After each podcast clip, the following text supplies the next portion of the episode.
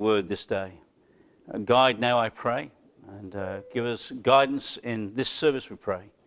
In Jesus' name, amen. We have seen in Romans that the present state of Israel, even today, as a nation, is that they are separated from God. In fact, Romans makes it abundantly clear that God has, as a nation, rejected his people. And to explain this, Paul in Romans chapter 9 has been laying out for us the details as to why God has rejected the nation of Israel. And basically, it's because they rejected him. He would have happily accepted them. He'll happily save them today. But if they reject him, they will be rejected of him. And so in Romans chapter 9, verse 33, through Romans chapter 10 and verse 11, Paul gives to us the reasons for God's rejection of the nation of Israel. And firstly, we saw last time we were in Romans 9, the reasons for Israel's rejection broadly stated in verse 30 through 33 of chapter 9. Now today we're going to start to consider the detailed reasons for Israel's rejection in Romans chapter 10, verse 1 through 4. And Paul is writing here in Romans chapter 10 about people who are highly religious, people who are very, very dedicated to their faith, if you like. Jewish brothers and sisters of the Apostle Paul.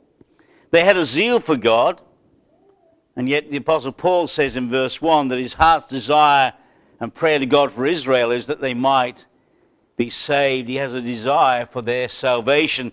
They are religious, but they're not saved, because the truth is it's possible to be religious and be lost. And that was the case for the nation of Israel.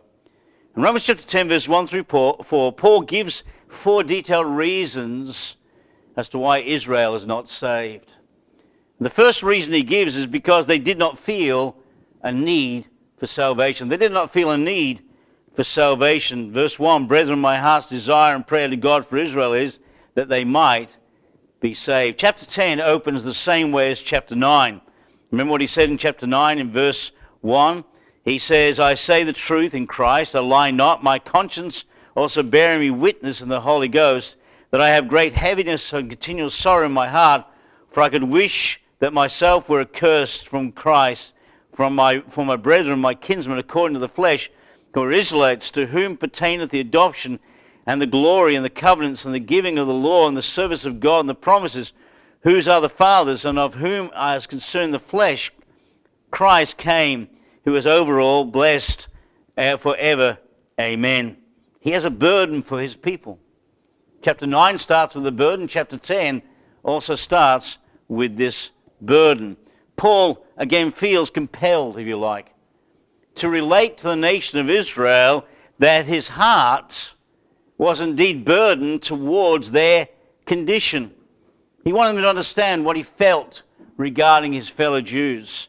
He doesn't want them to think that he hates them. He doesn't want them to think that he doesn't love them.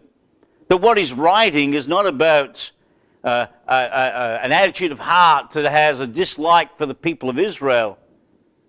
He wanted them to understand that the reason he's writing what he's writing is because he has a deep burden for their condition. They needed to know that the problem that they were facing was a problem of their own making. This was not something that Paul had made up. This was not something that Paul was doing because he had it in for Israel. Paul was saying this because he had a love for the people. He was burdened for them, and they needed to understand that. They were religious as a nation. They had rejected Jesus Christ, and hence, as a nation, they were hopelessly lost. And Paul did not write to them, as I said, because he hated them, but because he desired for them to see their need. To see that their deepest need as a nation was Christ. And that burden of heart translated into action. You know, Paul didn't just care for Israel. He did something else. According to verse 1, he prayed for them. It says, brethren, my heart's desire and prayer to God for Israel is that they might be saved. This burden that he has towards his people is not just words, but it results in action on the part of the apostle. Not only is he writing this letter, the Romans, to the Israelites, and speaking about them here in chapters 9, 10, and 11, but he also prays for them. You know, here is a great example for you and I as believers, because we need to have a burden for the lost. But that burden for the unsaved ought to translate into prayer. We ought to take names of those that we know that don't know the Savior before the throne of grace, pleading with the Lord, praying for them, pleading that they would indeed see their need of the Savior, that like the Apostle Paul, we have a burden for the lost that results in our prayer for them. Go with me to 1 Timothy chapter 2, please. 1 Timothy chapter 2.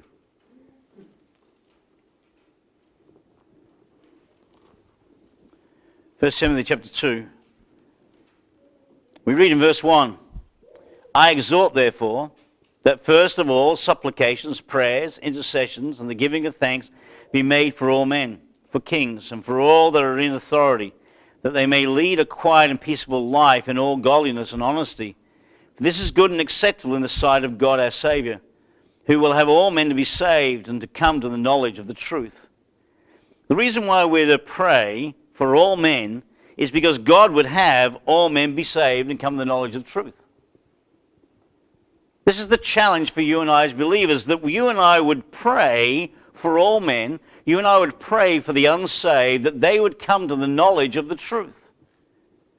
That God would convict their hearts with the sin, of their sin and righteousness and judgment, and they'd recognize the need of the Savior and they would be gloriously saved. You and I need to spend time on our knees before the Lord, praying for the lost and asking God to give us opportunity to share the gospel with them. We need a burden for them like the Apostle Paul had for Israel. See, Paul understood that Israel couldn't see their need for salvation and they needed their eyes to be opened. There was a time when the Apostle Paul would have agreed with his fellow countrymen, with the Jews himself, about the fact that there was no need to be saved. There was a time when Paul was indeed a Hebrew of the Hebrews. He was a Pharisee concerning the law. He was faultless. He understood all the things that they now are holding on to for their salvation, he once held on to for his salvation. But graciously, the Apostle Paul had been met by the Lord on the road to Damascus, and he recognized himself as a sinner before a holy God, and he'd been gloriously saved. And now the Apostle Paul, because of his condition, because now he has had the blindness removed from his eyes, because his heart has been softened, he now cries out to God for the people of Israel because he wants them to be able to see what he has seen, that they need the Savior. You know, the devout Jews of Paul's day, and indeed the devout Jews of today, take offense at the gospel. They believe Gentiles need to be saved, but they don't think the Jew needs to be saved. As far as they're concerned, they are far too religious to be saved. They're the most religious people on the face of the planet, therefore they don't need to be saved. After all, Abraham is their father. He's their great-great-grandfather. He's their ancestor. We're Jews. We don't need to be saved. Israel was happy to receive political salvation. They were looking for a Messiah to come who would deliver them from the Roman oppression, but they were not happy to accept a spiritual salvation. And that's why they rejected Christ. Back in chapter 9, verse 32, wherefore, because they sought it not by faith, but as it were by the works of the law, they stumbled at the stumbling stone, Jesus Christ. They rejected him because he didn't come to deliver them from Roman oppression. They failed to understand what the purpose of the Messiah was. They failed to understand why Christ was coming the first time. They failed to understand that there was no difference between the Jew and the Gentile. They failed to understand that both Jew and Gentile were lost without Christ. And therefore both Jew and Gentile need to be saved. Chapter 3, please, of Romans. Chapter 3 and verse 9. Chapter 3, verse 9. What then? Are we better than they? He's talking to the Jews. No, in no wise. For we have before proved both Jews and Gentiles that they're all under sin. It is written, there's none righteous. No, not one. Both Jew and Gentile are sinners. both Jew and Gentile, are lost. They also fail to see that salvation only comes to those who believe in God's Son. Salvation only comes to those who accept the Messiah for who he is, to those who accept Jesus Christ, and that comes by grace, through faith. Look in chapter 3 of Romans again, verse 20 this time. Therefore by the deeds of the law shall no flesh be justified in his sight. For by the law is the knowledge of sin.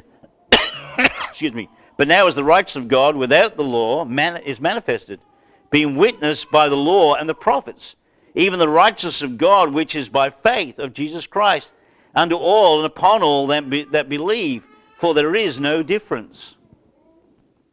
The righteousness that people require for salvation is found in one place and one place only, and that's in Jesus Christ. It's by grace, through faith, in the finished work of Christ on Calvary. And the failure of Israel to understand their need of salvation is what's causing this burden of the apostle. It's why in chapter 9 he wished he could be accursed for Israel's sake. It's why now he is bound before the Lord with a burden, because he's concerned for his people, because they didn't see their need of the Savior. Even today, most people that you and I meet have a similar attitude, don't they? They don't think they need to be saved. We probably live in a generation like none other, where people are so tolerant that when you share the gospel with them, they're willing to say to you, well, that's your opinion, I'm glad you have your faith, but it's not for me.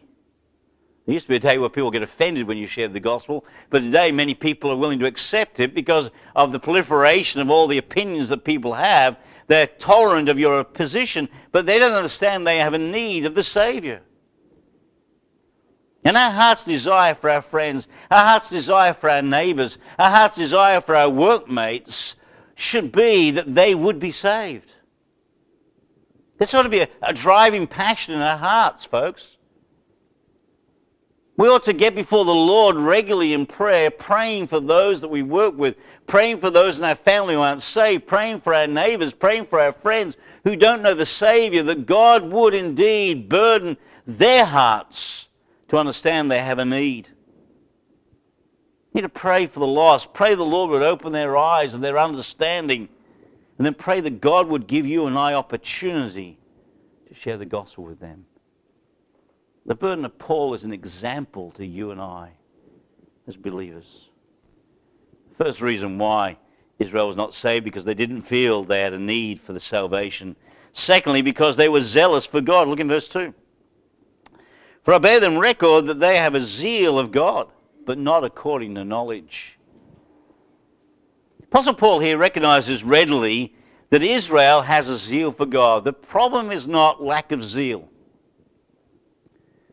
The problem for Israel is not lack of dedication to God. The problem here is not a lack of serving God. The problem here is not a lack of their opportunity to get up to the tabernacle, up to the temple rather, to worship. This is not about that. They have zeal, but that zeal, according to verse 2, is not according to knowledge. They had a zeal for God, but what they didn't have was an understanding of God's righteousness. You see, they had a wrong concept of what God required for salvation. They had a concept of what God thought was righteousness. The law and the keeping of the law was the thing that they focused on. That was where their righteousness rested. That's what they believed was the means of their salvation. What they didn't understand was that their righteousness, the righteousness that they thought they could obtain by keeping the law, was not God's righteousness. It was not the righteousness that God required for salvation. This is where so many religious people, even today, go astray. They have plenty of zeal, plenty of passion, plenty of dedication, but little knowledge of the truth. And Israel's religious zeal was apparent to all. Anyone watching a Jew who was zealous, they could see that zeal, because they had a careful observance of the rituals and the ceremonies of Judaism. In fact, they had abhorrence for anything, any religion, any truth contrary to what they believed was the truth, which was written in the law, written in the Torah. Any divergence from that truth they rejected, and they had a strict observance to the rituals and the laws and the rules of Judaism. And on paper, if you looked at the two, you looked at the Gentiles with their wickedness and their sin and their walking in immorality and the way they lived, and you looked at Israel and you looked at the way they lived and the keeping of the law and the ceremonies and the rituals and all the things they did. On paper, they had righteousness and the Gentiles were unrighteous. And yet, as Paul has already explained in chapter 9, the Gentiles who did not seek for righteousness were saved, getting saved, and the Jews who sought for righteousness were not getting saved. Because with all their ritual, with all their ceremonies, with all the things they went through, they missed the point of God's truth. You know, in the temple, ever since Israel had returned from the Babylonian captivity, one thing was true of the nation of Israel: they'd been cured from idolatry. They did not worship idols anymore. In fact, in the temple and in the local synagogues, even today, the only thing that's worshipped is the true God. The only one that they serve is Jehovah. And the only truth that they teach is the Word of God, the Old Testament. The Jews were and are so zealous that they've even added some laws to their own, of their own making, to God's law, and they've made those laws equal with God's law. Look in Galatians, please. Galatians chapter 1. Galatians chapter 1 and verse 13. For ye have heard of my conversation in time past in the Jews' religion, how that beyond measure I persecuted the church of God and wasted it, and profited in the Jews' religion above many my equals in mine own nation, being more exceedingly zealous of the traditions of my fathers. The Jews are zealous not only in the Word of God, but in the traditions of their fathers. They've added to the law. They added things to the law to supposedly make the law understandable. You know, they're adding things like, you know, that if a cow falls in a ditch on the Sabbath day, they can take the cow out because she's needed for milk. But if a man falls in the ditch on the Sabbath day, he's got to wait there till the next day because it'd be work to take him out. But you know, it's even amazing how far these changes of the law go, or the additions of the law go, even in the current world of what the Jews called Orthodox Judaism. Jews are doing some strange things. I read this week, and this was amazing to me. In many of the hotels in Jerusalem on the Sabbath, which is sundown Friday until sundown Saturday, they have a thing called the Sabbath elevator.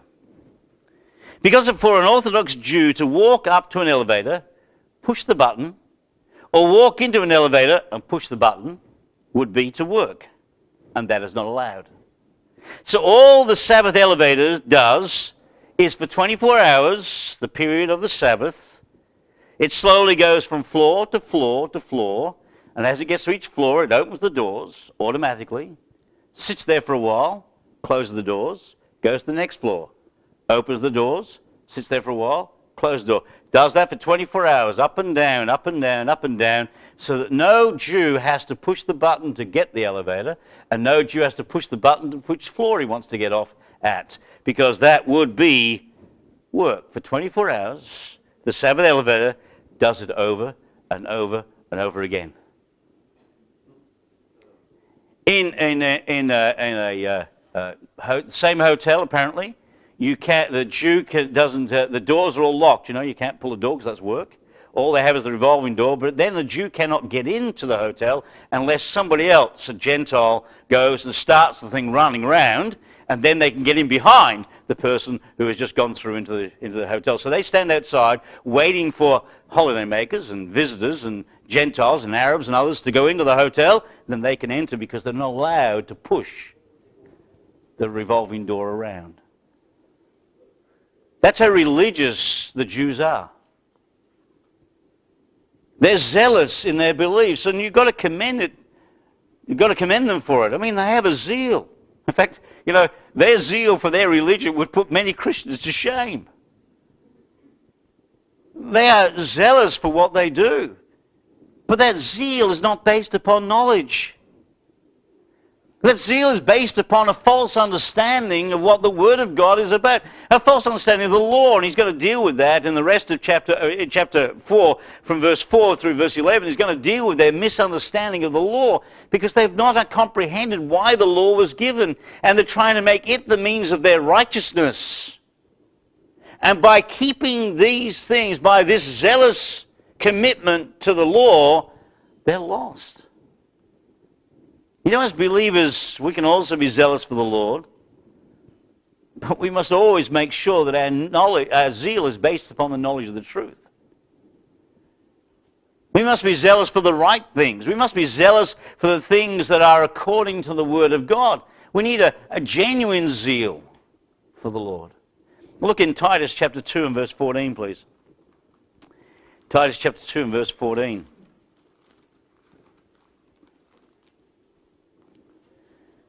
It says, who gave himself for us, that he might redeem us from all iniquity, and purified himself a peculiar people, zealous of good works. We're to be zealous of good works. But that zeal must be based upon knowledge. Because that's what it says in verse 12 and following. It says, for the grace of God, verse 11, for the grace of God that bringeth salvation hath appeared to all men, teaching us that denying ungodliness and worldly lust, we should live soberly and righteously and godly in this present world, looking for that blessed hope and glorious appearing of our great God and Savior, Jesus Christ, who gave himself for us, that he might redeem us from all iniquity and purify himself a peculiar people, zealous of good works. That zeal needs to be based upon knowledge. Because a zeal that's not based upon the knowledge of God's Word, a zeal that's not based in truth, can be dangerous. And there's plenty of groups out there that are so-called Christian that are zealous, but it's contrary to truth. And that's the problem with the Jews. They thought doing right was the means of salvation. And they failed to see what God required was faith, not works. One preacher said this, the problem with Israel is that her improper motives have caused her to have a zeal for keeping the law, but not for being the nation God would have her be. They miss seeing that God requires righteousness, which they can never achieve or attain by their own effort. Paul says it's possible to be religious and not have righteousness. There's an example of that back in Matthew chapter 19. Matthew chapter 19. Someone who's religious but wasn't righteous. Someone who's religious but wasn't saved.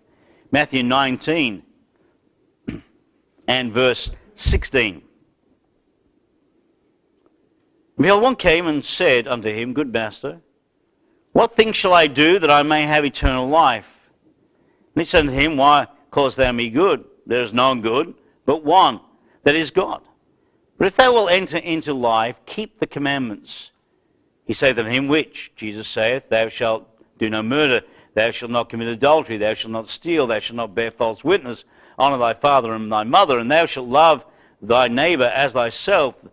The young man saith unto him, All these things have I kept from my youth up, what lack I yet? Jesus saith unto him, If thou wilt be perfect, go and sell that thou hast, and give it to the poor, and thou shalt have treasure in heaven, and come and follow me. When the young man heard that saying, he went away sorrowful, for he had great possessions.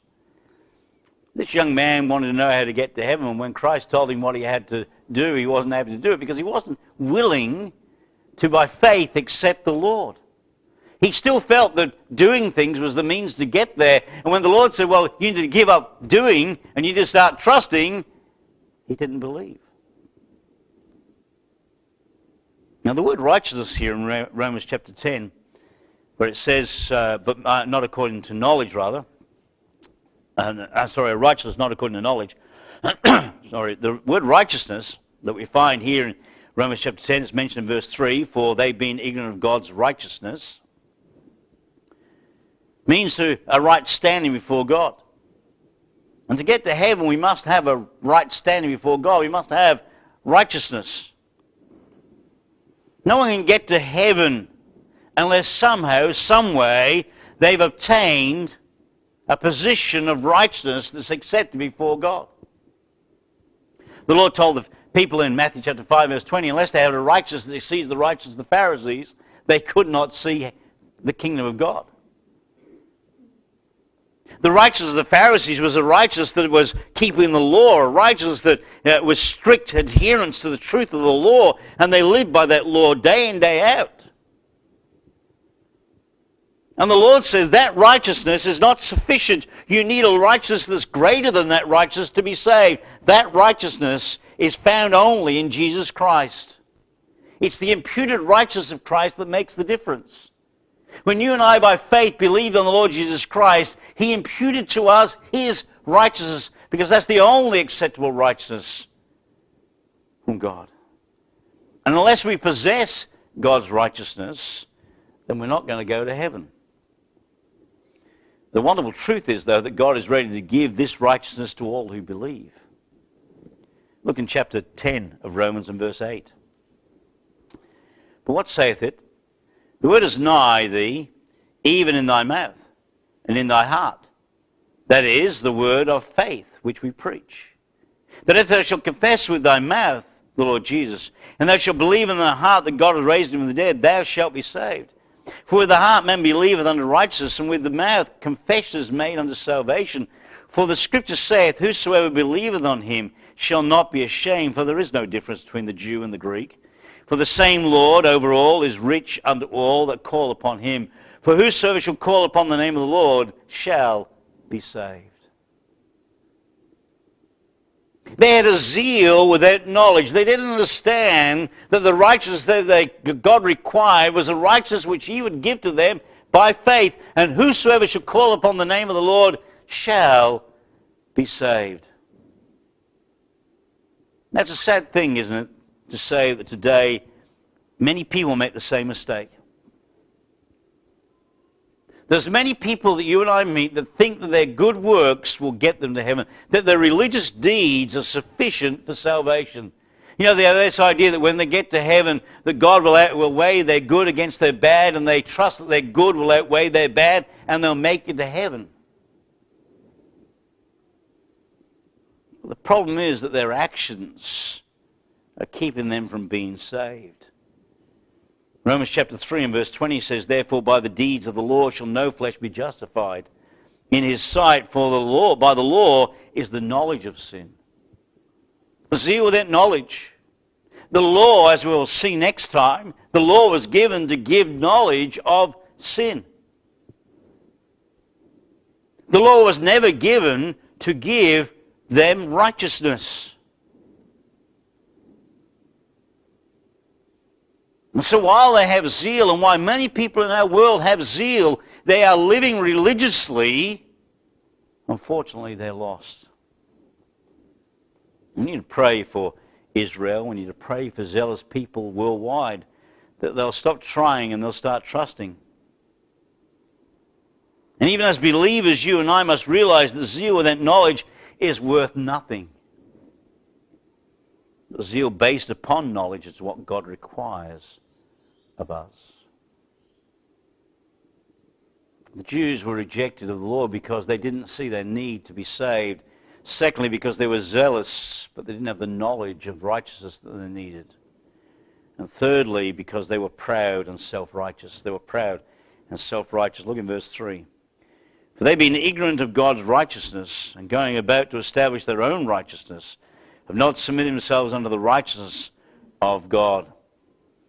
Israel had a lack of knowledge, but that wasn't their only problem. They also had a moral problem. It says here, they have not submitted. Notice what it says in verse 3, for they being ignorant of God's knowledge, and going about to establish their own righteousness, and have not submitted themselves unto the righteousness of God. They were so proud that they would not acknowledge, they would not accept God's righteousness. They would not accept God's righteousness that the God required of them was provided for them in Jesus Christ. And because they would not accept the righteousness of God offered by their Messiah, they rejected Christ.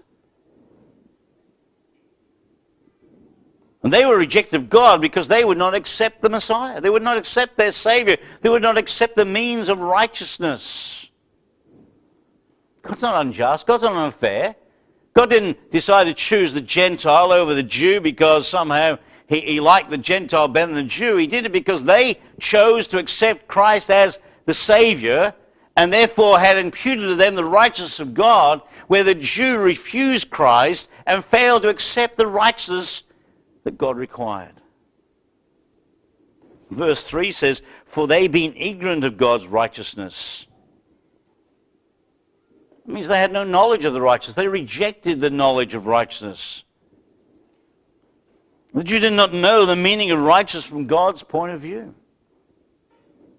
And therefore what they did, because they didn't understand what God required in righteousness, they substituted human effort. They substituted keeping the law for God's way of salvation. They read the law, they memorized the law, they lived the law. But they never internalized the truth of the law about God's righteousness. They never understood that the law was spelling out for them in black and white what God's righteousness looks like. And they never understood Romans 3:23, for all have sinned and come short of the glory of God. They never understood that the law was revealing to them that they had a righteousness that was falling short of that which God required. They didn't see the law for what it was. They were ignorant of God's righteousness. And consequently, because they didn't see the purpose of the law, because they didn't understand why the law was given, they were seeking to establish their own righteousness. That's what verse 3 says. It says, for being ignorant of God's righteousness and going about to establish their own righteousness. And in so doing, they have not submitted to the righteousness of God. That's the end of the verse. Have not submitted themselves unto the righteousness of God. You see, their knowledge, as vast as it was not complete. Because if their understanding of the law was complete, they would not have stumbled at Christ. If they'd have understood the purpose of the Old Testament, if they'd have understood the purpose of the rituals and the sacrifices and the ceremonies and the law of God, if they'd understood what that was all about, that this was all pointing to Christ, the Messiah, who is coming to die on the cross of Calvary to purchase their redemption, to give to them the righteousness that God required, they never rejected Christ. But they rejected him because they didn't understand. They were ignorant of the purpose of the law. They were ignorant of God's righteousness. They tried to win God's favor by their own works. If anyone tries to earn righteousness, then what you end up with is a counterfeit righteousness. Even as believers, any attempt on our behalf, in our own strength, to obtain righteousness, our own righteousness, is to rebel against God. You see, you and I are declared righteous by the Lord at salvation, and you and I are to live righteously day by day. But that does not come in our own strength. The righteousness that you and I live by day is by the power of the Holy Spirit. We've been given a new nature. We have the indwelling Holy Spirit. And through the submission to the Spirit, being filled with the Spirit day by day, being strengthened by the Word of God day by day, then that righteousness that's in us works its way out of us, and we live righteously. But even if you and I as believers seek to live by a set of do's and don'ts, we end up in legalism, not liberty in Christ. And there's plenty of believers today who are subjected to legalism, to live by a set of rules of do's and don'ts. And if you do these things, then you are godly. If you don't do these things, you're not godly. In fact, in many cases, if you do these things, you're saved. And if you don't do these things, you're not saved. But salvation is not found in these things. It's found in Christ. And sanctification is not found in these things. It's found in our relationship to Christ. It's as you and I walk in the Spirit, then we will not fulfill the lust of flesh. That's when you and I are in right relation to God, walking in His Spirit, then you and I are producing godliness that brings glory to Him. It's when then that you and I are walking in righteousness, not when we keep a list of do's and don'ts, but when we're walking in the Spirit. Now, when you and I walk in the Spirit, we will reflect the Word of God in our life, and people will be able to see by our works our salvation. That's James. Show me your faith without works, I show my faith by my works.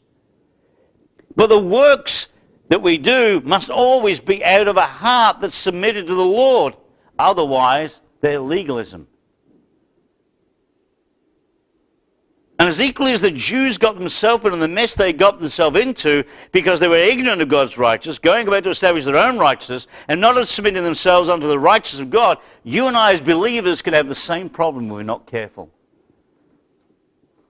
We need a righteousness that comes from here because of a relationship with the Lord. Now, there is an ignorance that comes from lack of opportunity. But, you know, Israel's problem was not their lack of opportunity. Israel's problem was stemmed from a willful, stubborn resistance to the truth. They would not submit. They were proud. They were proud of their good works. That was the Apostle Paul. He went around in his good works. He was proud of them. He declares that in his testimony of his salvation. He tells us that he was a Hebrew of the Hebrews. He was a Pharisee. He was touched the law. He was perfect. Before he was saved, he was proud about his works and self-righteousness and his religious walk. And the Jews would not admit their sins and trust the Savior. They had an inaccurate and all-encompassing legalistic religion. It's not unlike what we see in established and apostate religions today. There are rituals and rules. There's beads and confession boxes, the catechisms, and the degrees of councils from throughout the church history. Even today, in Western culture, people are going about seeking to establish their own righteousness, but have not submitted themselves to the righteousness of God. And like Israel, they're lost. Israel is too stubborn to listen to the truth, even though they heard it. And many today will go to hell because they are too stubborn to listen to the truth. Like Israel, because they have rejected God's righteousness, they will spend eternity separated from God. A man handing out tracts one day gave one to a lady. This lady said to him, "You must not know who I am." To which he answered, "Madam, there's a day coming when it will make no difference who you are." And the only way to heaven is through Jesus Christ and His work on Calvary. There is no other way. I am the way, the truth, and the life. No man cometh to the Father but by me, Christ said in John 14:6. And one day it will make no difference who you are. In the day of judgment, the only thing that will matter is your relationship to Jesus Christ. In the day of judgment, it won't matter who you are. It won't matter how wealthy you are, how rich you are, how famous you are, or whatever. In the day of judgment, all that'll matter is, did you know the Savior? And even as believers, we need to be careful not to be self-righteous, but to be clothed in His righteousness. And you and I should never come to the place where we think that we can't be taught anything. We need to be teachable, because daily we need to walk in His righteousness. Next week we'll look at the fourth reason, and not next week, next time we'll look at the fourth reason why Israel was rejected is because they misunderstood their own law in verse 4 through verse 11. Today, in conclusion, we all need to ask God to give us a burden for Israel and a burden for the lost. We ought to be zealous in our service to the Lord, but that zeal must be based upon knowledge. We must allow God to teach us, allow God to burden us. Mankind today is ignorant of their need, and as believers, we have a duty before our holy God to give ourselves to the Lord and ask God to give us a burden for the lost, that will send us to our knees to pray for the unsaved, that they might have the eyes of their understanding opened and they might see the Savior. We need to pray, Lord, lead me to some soul today, so that we might share the gospel with them, so that they might know the Savior, that they might know that salvation is found in Christ and Christ alone, before it's eternally too late. I trust God will give us a burden for those who have the need of the Savior. Let's pray. Gracious Father, we thank you for your word this morning. We do thank you, Father God, for the book of Romans. We thank you, Father God, for its powerful truths, Father God, with regard to the means of salvation. And that, Father, it's found in Christ and Christ alone. Lord, give us a burden for the lost, a burden that will send us to our knees, a burden that will cause us to pray for those who are not saved, to pray that, Lord, you give us opportunity to share the gospel with them and to pray for their salvation. Lord, help us to learn from this passage today. May you receive all the praise and all the glory. Bless our morning too, we pray in Jesus' name. Amen.